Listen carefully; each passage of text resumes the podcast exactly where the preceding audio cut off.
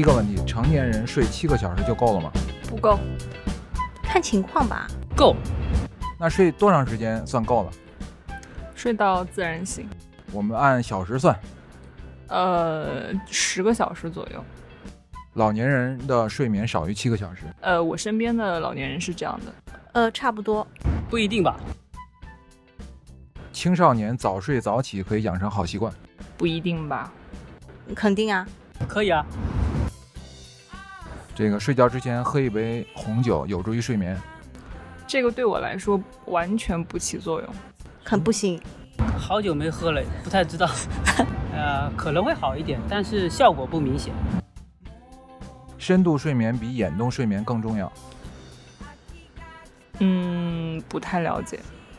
对，褪黑素是一种安全的安眠药。不是，没试过，不懂。是药三分毒，我总是这么觉得。不做梦的睡眠质量更高。不是，不了解，不清楚。会，哎，卧室温度保持二十六度有助于入睡，不是。那是多少度？呃，不是很在意这个温度。可能是二十二度吧，我觉得。我认为是。失眠可以通过安眠药缓解。没有试过安眠药。呃，不太清楚，不了解。从症状上可以缓解，但从长远的这个病根上面无法缓解。做梦的时候，大脑是高度活跃，但是身体不能动。感觉像是这样子。呃，大脑高度活跃应该是真实，但是身体不能动这一点，我抱一个怀疑的态度，因为我有的时候做梦会打拳。有过呀，其实就是一种神经的反应啊。好的。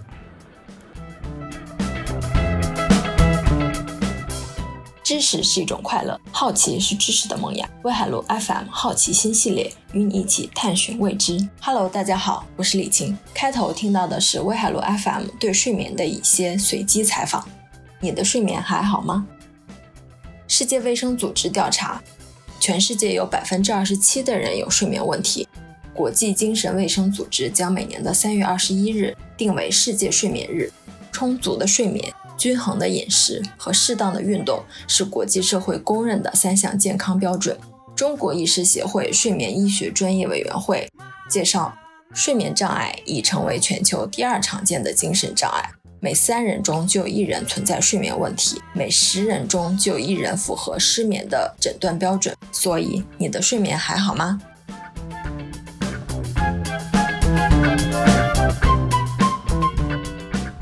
大家好，我是新闻晨报的记者，我叫刘辉。今天我们谈谈睡眠问题啊。其实身边的朋友们或多或少都有一点这个对睡眠问题的一些误解，或者说有一些自己的这个看法。我们今天呢是根据世界卫生组织的一些啊官方的说法，然后给大家形成一些标准化的认知吧。然后那个补充一下晴姐刚才介绍的这个这个背景啊，就是我们其实中国啊睡眠协会啊。是不是叫睡眠协会啊？反正这这个，等会儿我查查这个叫什么。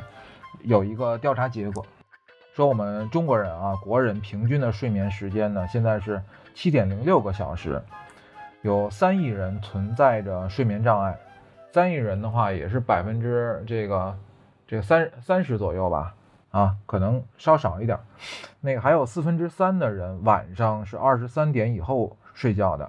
有近三分之一的人凌晨一点之后睡觉，能够睡眠超过八小时的被调查者的比例仅为百分之八。啊，跟十年前的这个国人睡眠情况相比呢，我们现在国人呢睡觉的时间是晚了两个小时，然后起床的时间呢是晚了三十七分钟。这样一看呢，就是平均下来比过去十年前少睡了一个半小时，这是一个啊蛮现实的问题啊。那晴姐，你你最近睡得好吗？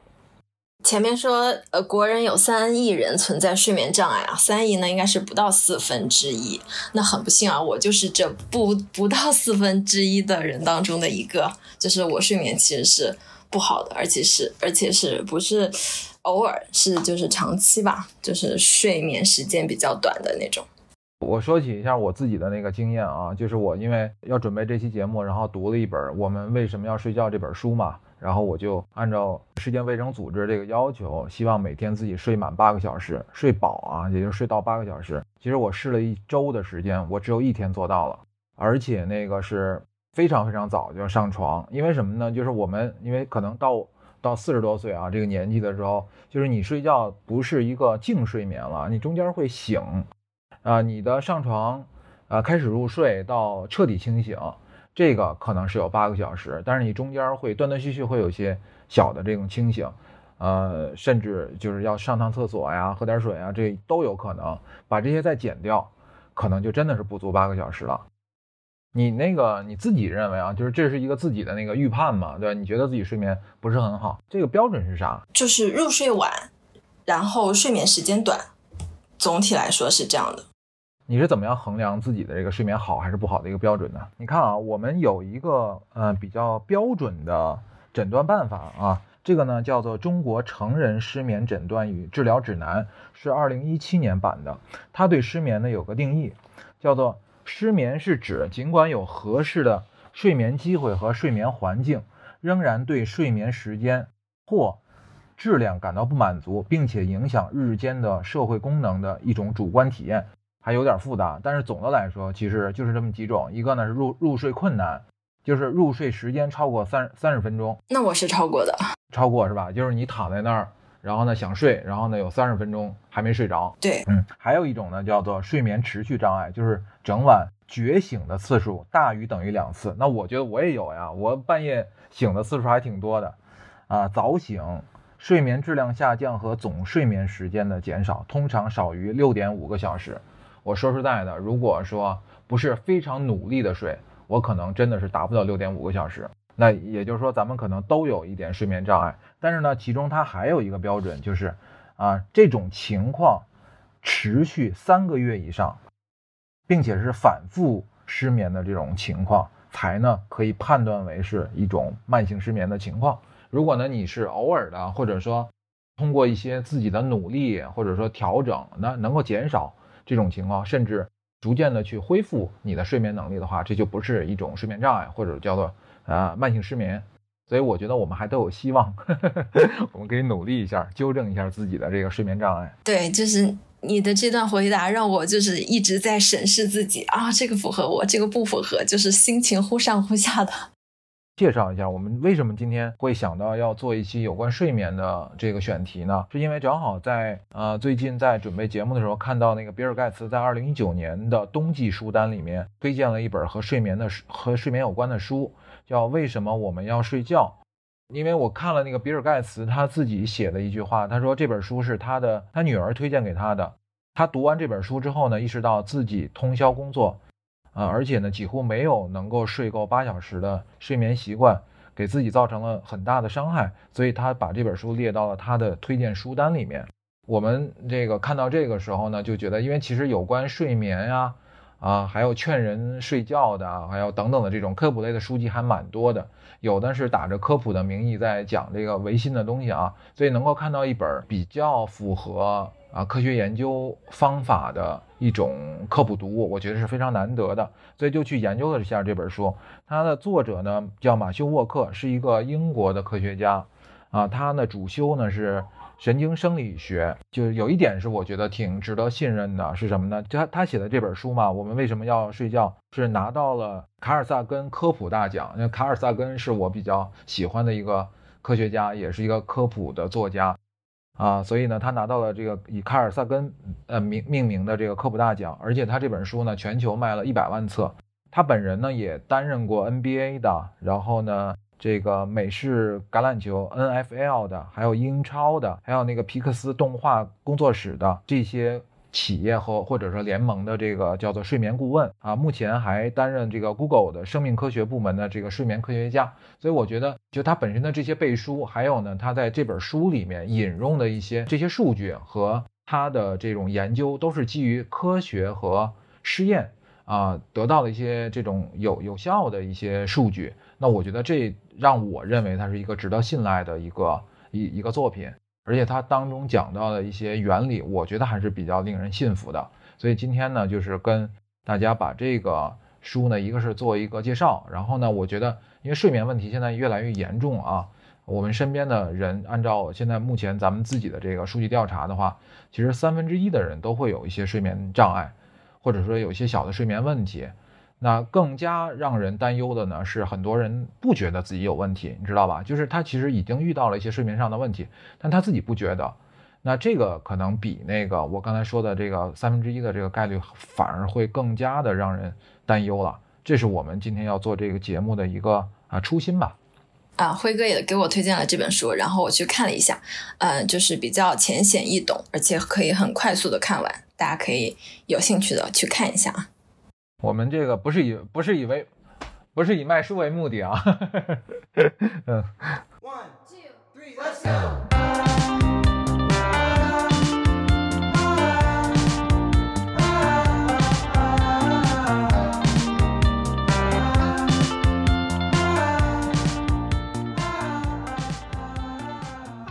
睡眠不好会不会让我们情绪变得非常的焦虑？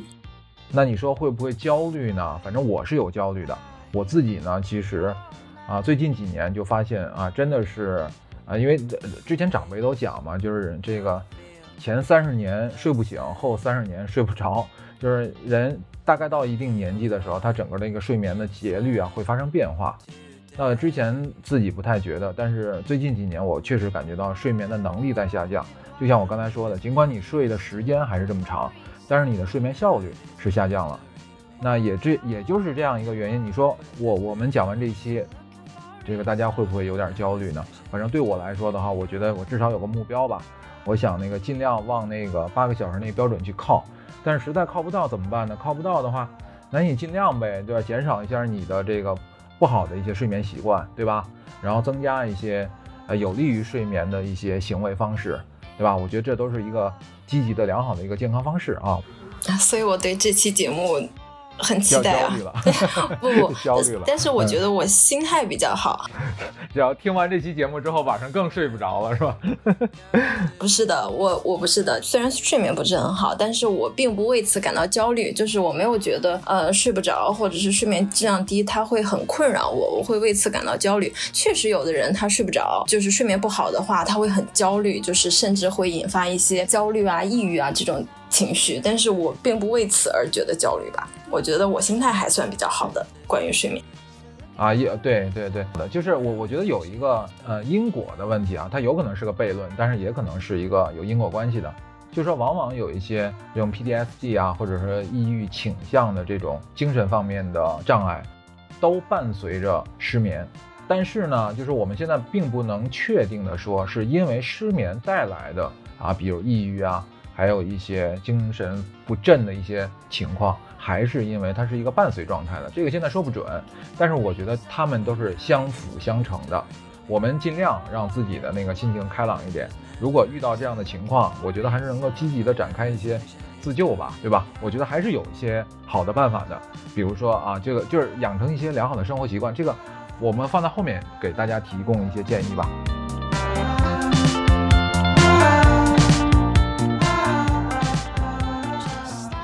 好，那我先问一个我最想知道的问题啊，就是大家都说睡眠要睡够八小时，但是我正常情况下是很难，或者说根本睡不到八小时的。那睡觉一定要睡满八小时吗？如果睡不满八小时，会有怎么样的后果？啊，哎呀，这个东西就是说咱们这个 WHO 啊，就是国际卫生组织，还有那个。中国我们自己的这个认定标准呢，其实都也不太一样，因为这说实在的也不能一概而论。但是总的来说呢，实际上成年人啊每天睡眠八个小时是一个就是一个标准，那也就是证明你是达到了一个啊比较健康的睡眠的一个标准，或者是一个质量的一个保障。那我们比如中国的标准呢，就是七到九个小时，成年人七到九个小时都视为是一种健康的一个方式，既不能太少，也不宜太多。七到九个小时呢，就像我刚才也介绍了，其实我们自己还要评估一下，呃，时长是一回事儿，你的效率有多少？随着年龄的增长，特别是老年人，他的睡眠是越来越碎片化的，就像我一样，对吧？我那个半夜有的时候会醒啊，等等的，这些其实都是要扣除的。那扣除这些之后，你的净睡眠到底能不能达到啊七到九个小时？我觉得这就是一个挺好的一个标准了。有些朋友他是睡眠入睡障碍，他可能需要半个多小时才能辗转反侧啊，才能睡着。那但是他睡着了之后的整体的睡眠的情况是比较好的，那也可能他的睡眠效率是比较高。那我觉得这个每个人的情况确实也不一样。但是总的来说，就是有一个数据是这么说的，就是清醒十六个小时之后，大脑会开始失灵。人类每晚需要七个小时以上的睡眠来维持认知能力。如果连续十天每晚只睡七个小时，大脑的功能就会像连续二十四个小时没睡一样。也就是说，啊，睡眠不足是人类的思维是不能准确的感知到自己的睡眠有多么的不足的。用用人话说，如果你有连续十天啊每晚只睡七个小时的话，你就跟一个二十四小时连续不睡觉的情况是一样的。所以你说，啊。这个每天争取睡到一个八小时，是不是一个比较需要我们努力去实现的一个目标？我觉得肯定是的。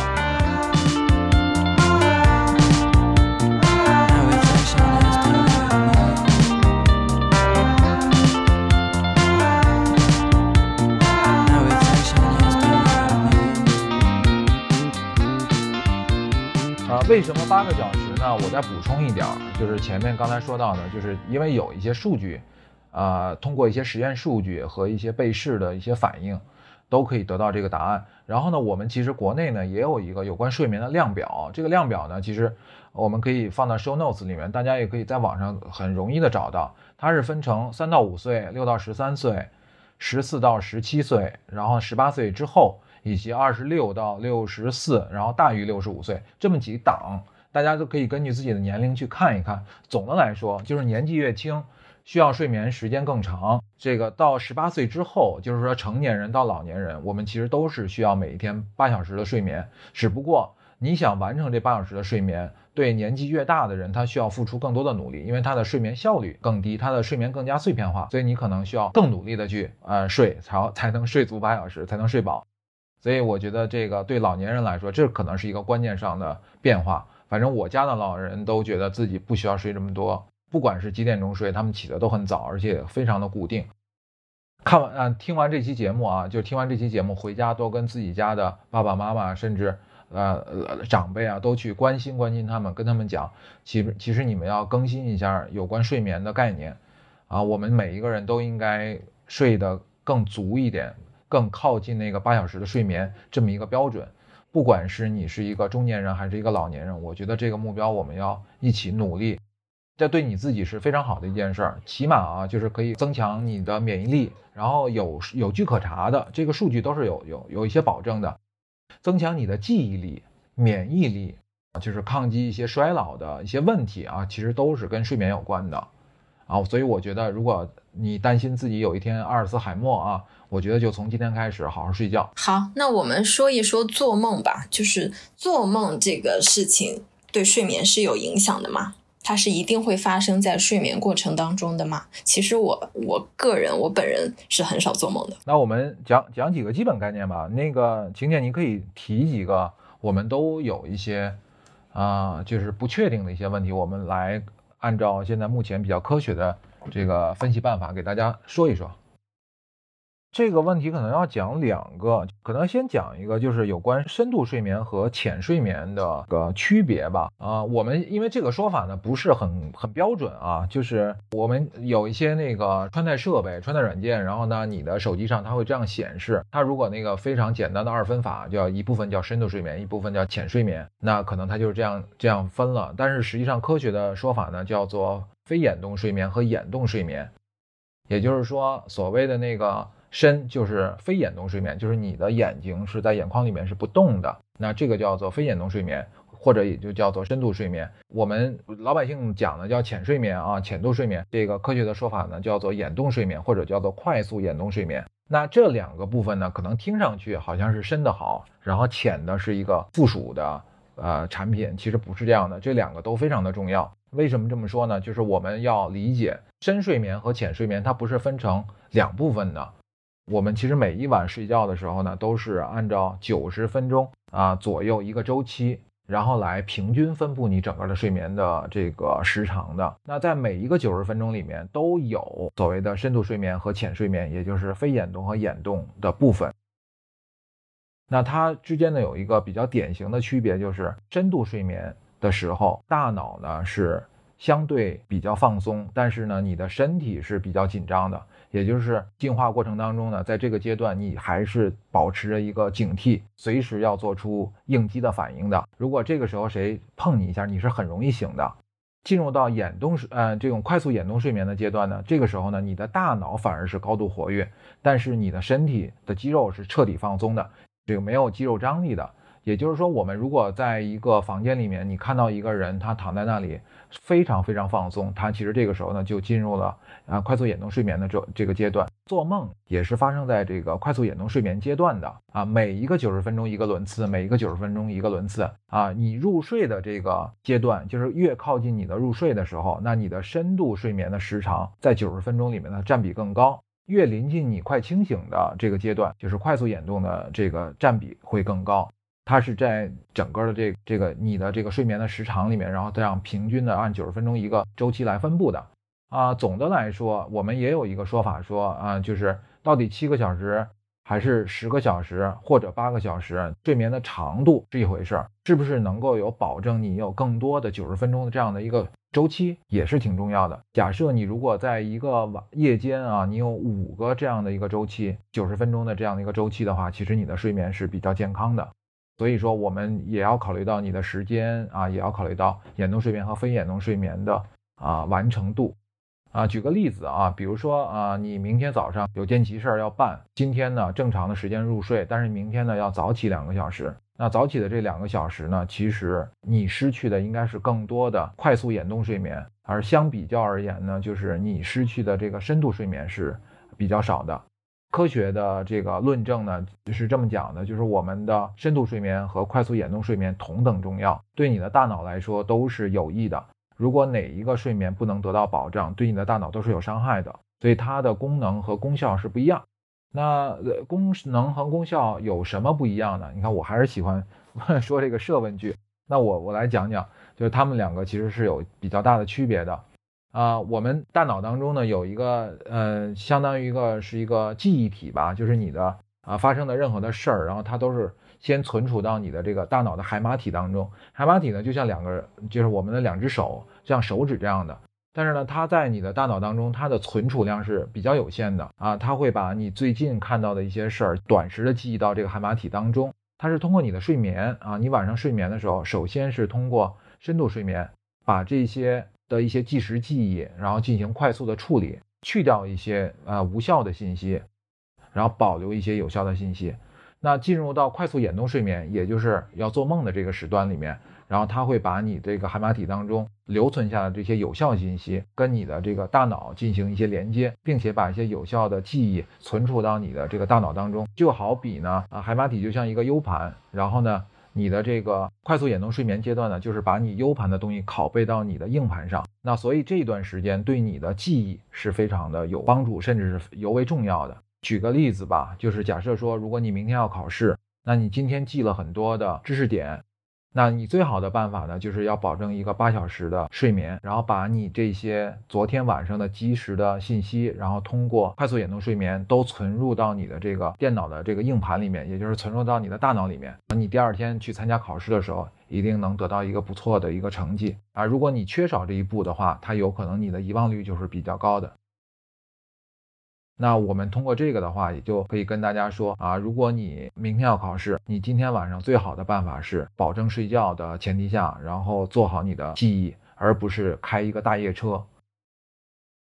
啊，为什么说，嗯，有的人说自己不做梦，或者说叫梦非常多，其实这都是跟，其实都是跟这个快速眼动睡眠的这个阶段是有关系的。其实不是说。不做梦或者做梦，他就睡眠质量更高。每一个人都会有这个快速眼动的一个阶段，只不过呢，他的梦境，呃，呈现出来的方式是不一样的，也可能是你的记忆并没有把它还原出来，所以这就是你认为你自己没有做梦，但是你其实还是有快速眼动的阶段的。除非啊，在这个时候呢，你因为喝酒了啊，睡睡觉之前喝酒了，有一定的镇静作用，让你的快速眼动睡眠阶段特别短，所以呢，你可能会感觉自己没做梦啊，会有这样的情况。有的人早上没睡醒的话，起床会非常的不高兴啊，会生气、发脾气。我们管这个叫起床气。那起床气是怎么回事呢？起床气是这样，其实主要是讲孩子的，呃，因为每个人呢，就是昼夜的节律是不一样的。就昼夜节律是什么呢？就是我们其实每个人都按照进呃这个进化论来说嘛，就是日落而息，然后呢，这个早上天一亮就会醒，这是一个比较正常的昼夜节律。但是呢，年轻人，尤其是青春期的孩子，啊，他的整个的昼夜节律呢，是因为像成年人在快速调整，他有一个阶段实际上是非常的不规律的，或者就是说他比较靠后。比如说我们现在，呃，初中生这这段时间，我就看完这个东西之后呢，我就特别理解自己上初中的这个孩子，就是你每天让他比较早的睡觉，他是完全做不到的。我比如说十六岁左右的孩子啊，他是不能习惯晚上九点睡觉的。那个时候呢，他还处于这个清醒的高峰期，但是呢，爹妈都是希望他，哎呀，早点睡，十点、十一点你就睡觉了。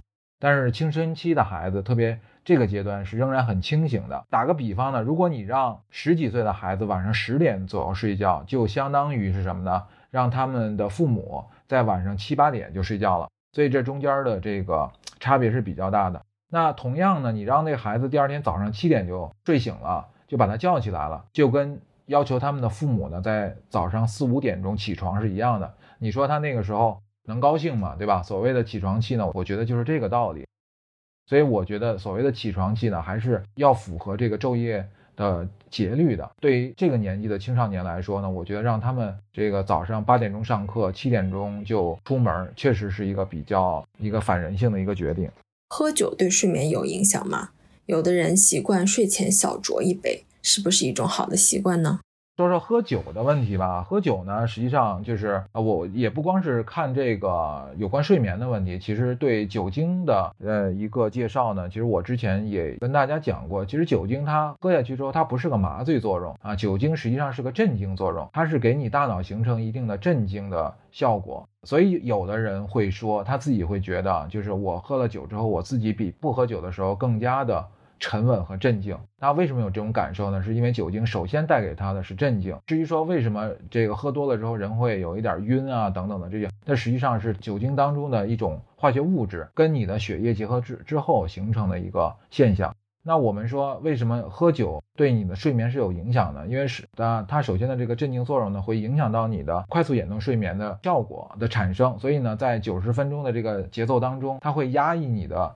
快速眼动睡眠也就会让你的整个的这个睡眠失去了原有的这个节律，其实对你的睡眠并不是有帮助的。特别是临近睡觉的时候喝一杯，其实不是一个最佳的选择。那它的效果就跟呃临近睡眠的时候喝一杯咖啡的情况是一样的。说到褪黑素，有很多人把褪黑素看作是一种非常健康的，能够帮助呃睡眠的一一个药物，这种看法对不对呢？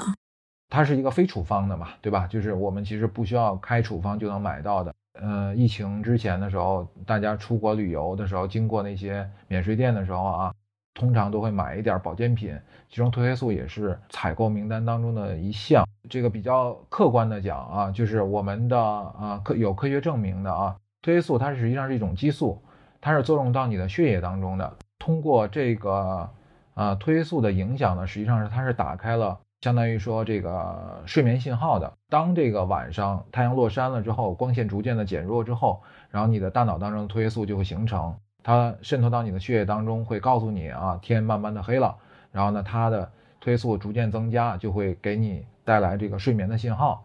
当这个清晨的这个一点点光线传进来的时候，褪黑素呢就逐渐的减少，会告诉你现在是天亮了，然后呢，我们该起床了。所以褪黑素的作用是这样的。那通过人为补充褪黑素的情况来说呢，它对睡眠是有一定的改善作用。对年轻人的效果其实是非常少的，对老年人或许是有一些帮助的。对于一些呃这种国际旅行，我们跨时区的国际旅行，比如说你到其他时区的时候，有一些这种时差的问题，褪黑素是一种有效的一种帮助办法。但是啊，总的来说，它其实副作用也会很大，因为它会。啊，造成你原本大脑分泌这种褪黑激素的能力下降，时间久了的话会有比较大的啊影响，啊，还是不建议大家这个作为保健品来使用的。长时间不睡觉又会怎么样呢？我们的身体会发生哪些变化呢？啊，这个可能是个比较比较严肃的问题。那个，据我们呃这个有统计的，就是我们有一个中国的孩子叫蒋小山，然后呢，有一年那个欧洲杯的时候，他连续十一天，然后呢看看足球比赛，然后晚上也不睡觉，然后打游戏，最后是缺觉去世的。但是他直接的造成他直接死亡的原因可能未必是啊，但是肯定跟连续不睡觉是有关的。后来呢，就是这个啊，科学家呢，他们也做了一个试验，就用这个老鼠啊，小白鼠去做试验，多长时间不让它睡觉会造成死亡啊？平均的时间是十五天。所以呢，在这个里边啊，我们可以看到，就是实际上不让人睡觉是一个挺残酷的折磨人的一个办法。啊，我们看那个很多的那个反恐电影啊，反恐的那个片片子里面都有一些这方面的描述嘛。如果抓到一个就是一个人，然后需要他口供的话，就会开着灯一直照着他，不让他睡觉，对吧？然后大概多长时间就折磨了他，就人就崩溃了嘛，对吧？他就有有这样的情节，所以这其实连续不睡觉是一个对大脑啊，对你的身心都有影响的一个问题。梦游又是怎么一回事？它跟做梦有什么区别吗？梦游呢和睡不醒是不是种病啊？首先说呢，梦游呢它其实是不做梦的，啊，它只不过是一种这个睡眠障碍。就像我们刚才一开始就讲到了，其实人在做梦的时候，它是快速眼动睡眠，它的整个的肌张力是没有的，它全身是放松的，它不可能行动嘛。这个只有他在深度睡眠的时候，啊，他才有梦游的能力，所以他的那个整个整整个的肌肉呢是紧张的，是可以行动的。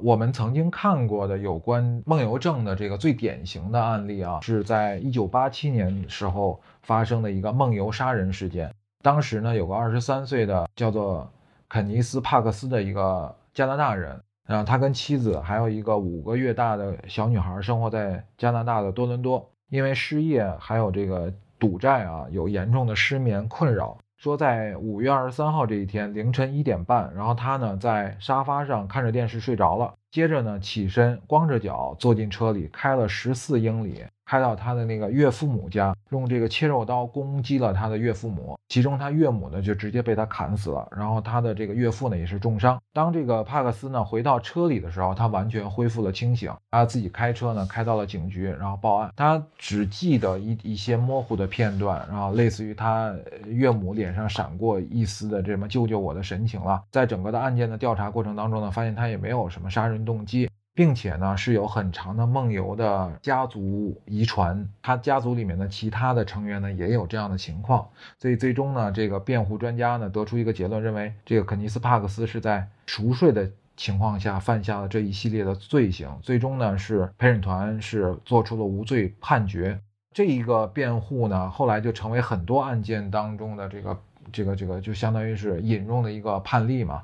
但是呢，除了这个案子之外，呃，其他的大部分的案件都没有辩护成功，也就是说，其实梦游的这个情况发生的概率是非常低的，大概是两千分之一有这么一个数据，而且呢，出现这种梦游杀人的情况又是极端非常的罕见的，拿着这个东西去去脱罪，显然是没有办法这个足够来这个说服陪审团的。对于那些真正失眠。呃，或者是说睡眠非常不好的人，安眠药能够起到多大的作用呢？就是我们刚才讲了，其实失眠呢，呃，跟遗传有一点关系，但是并不是绝对的。在美国有一个数据，就是说，呃，每九个人当中就有一个人是符合失眠失眠症的这个临床标准的。就是有一千万人是要服用这个药物才能睡好觉的。事实上呢，就是在所有的这个药厂的广告里面啊，都会非常推荐说，通过安眠药啊，通过一些睡眠的药物，还不只是说像褪黑素这种，这种非处方药物的情况来啊实现这种睡眠的。那他都会去讲这些事情的好处，而回避了一些。安眠药对人体造成的这种伤害啊，可以很负责任的说，就是说，呃，我们现在所有的安眠药都是不能给人带来自然睡眠的，只会呢增加你的健康伤害啊，甚至患上一些致命疾病的风险。随着这个现代社会的这个节奏越来越快呀，等等的，就是有一些青少年逐渐出现失眠啊、睡眠障碍的这种情况，服用助眠药物的情况也在发生，所以这种问题呢是需要得到足够的重视的。那我可以这么讲，就是我自己曾经上高中的时候，就我们那个时候就因为有一些班里面有些学习比较紧张啊，就我上高中的时候，那得就是九十年代的时候。就是有些同学啊，其实就拿家里面父母的这个安眠药就在吃了。当时我们也真不懂啊，就觉得哎呀，反正这个紧张嘛，晚上吃点药，然后晚上睡得好，第二天就会有精神。现在想想的话，其实都还蛮不安全的。所以其实还是要要给他们一些健康上面的健康方面的辅导。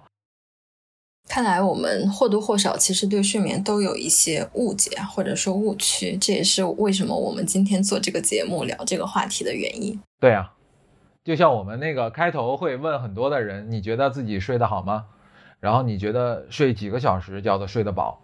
其实很多人给出的答案是不一样的，而且他们对自己的睡眠的问题其实不是特别了解。因为我觉得现在这是一个认知时代嘛，大家也越来越对自己更了解，对吧？对，呃，环境啊、世界呀这种世界观啊等等的方面，其实越来越完善的。反而呢，是我们有一些问题被忽视了。你想，每一个人啊，二十四小时里面起码三分之一的时间是在睡觉的。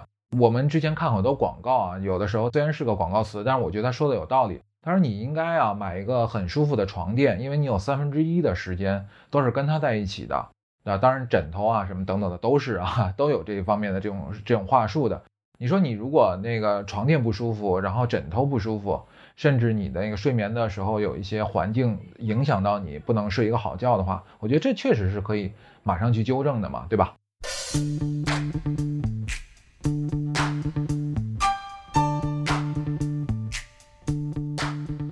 关于睡眠的十二个建议：第一，坚持固定的睡眠时间，每天在同一时间上床睡觉，在同一时间醒来。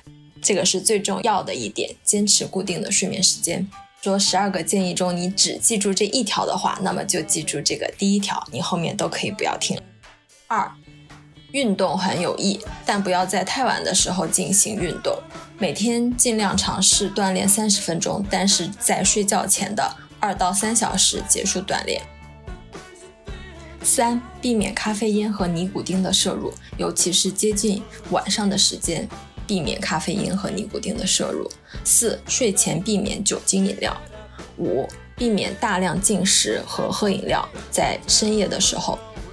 六、尽量避免使用会延迟或者是破坏睡眠的药物。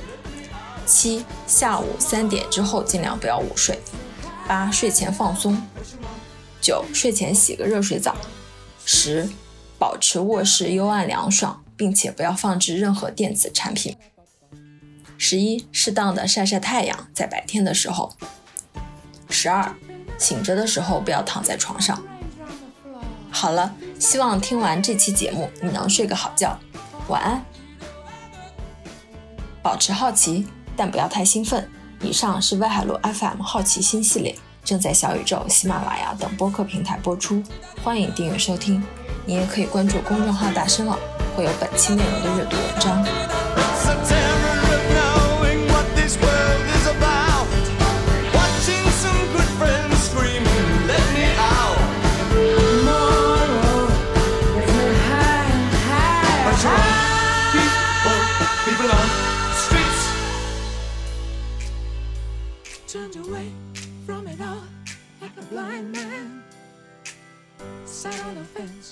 but it don't work.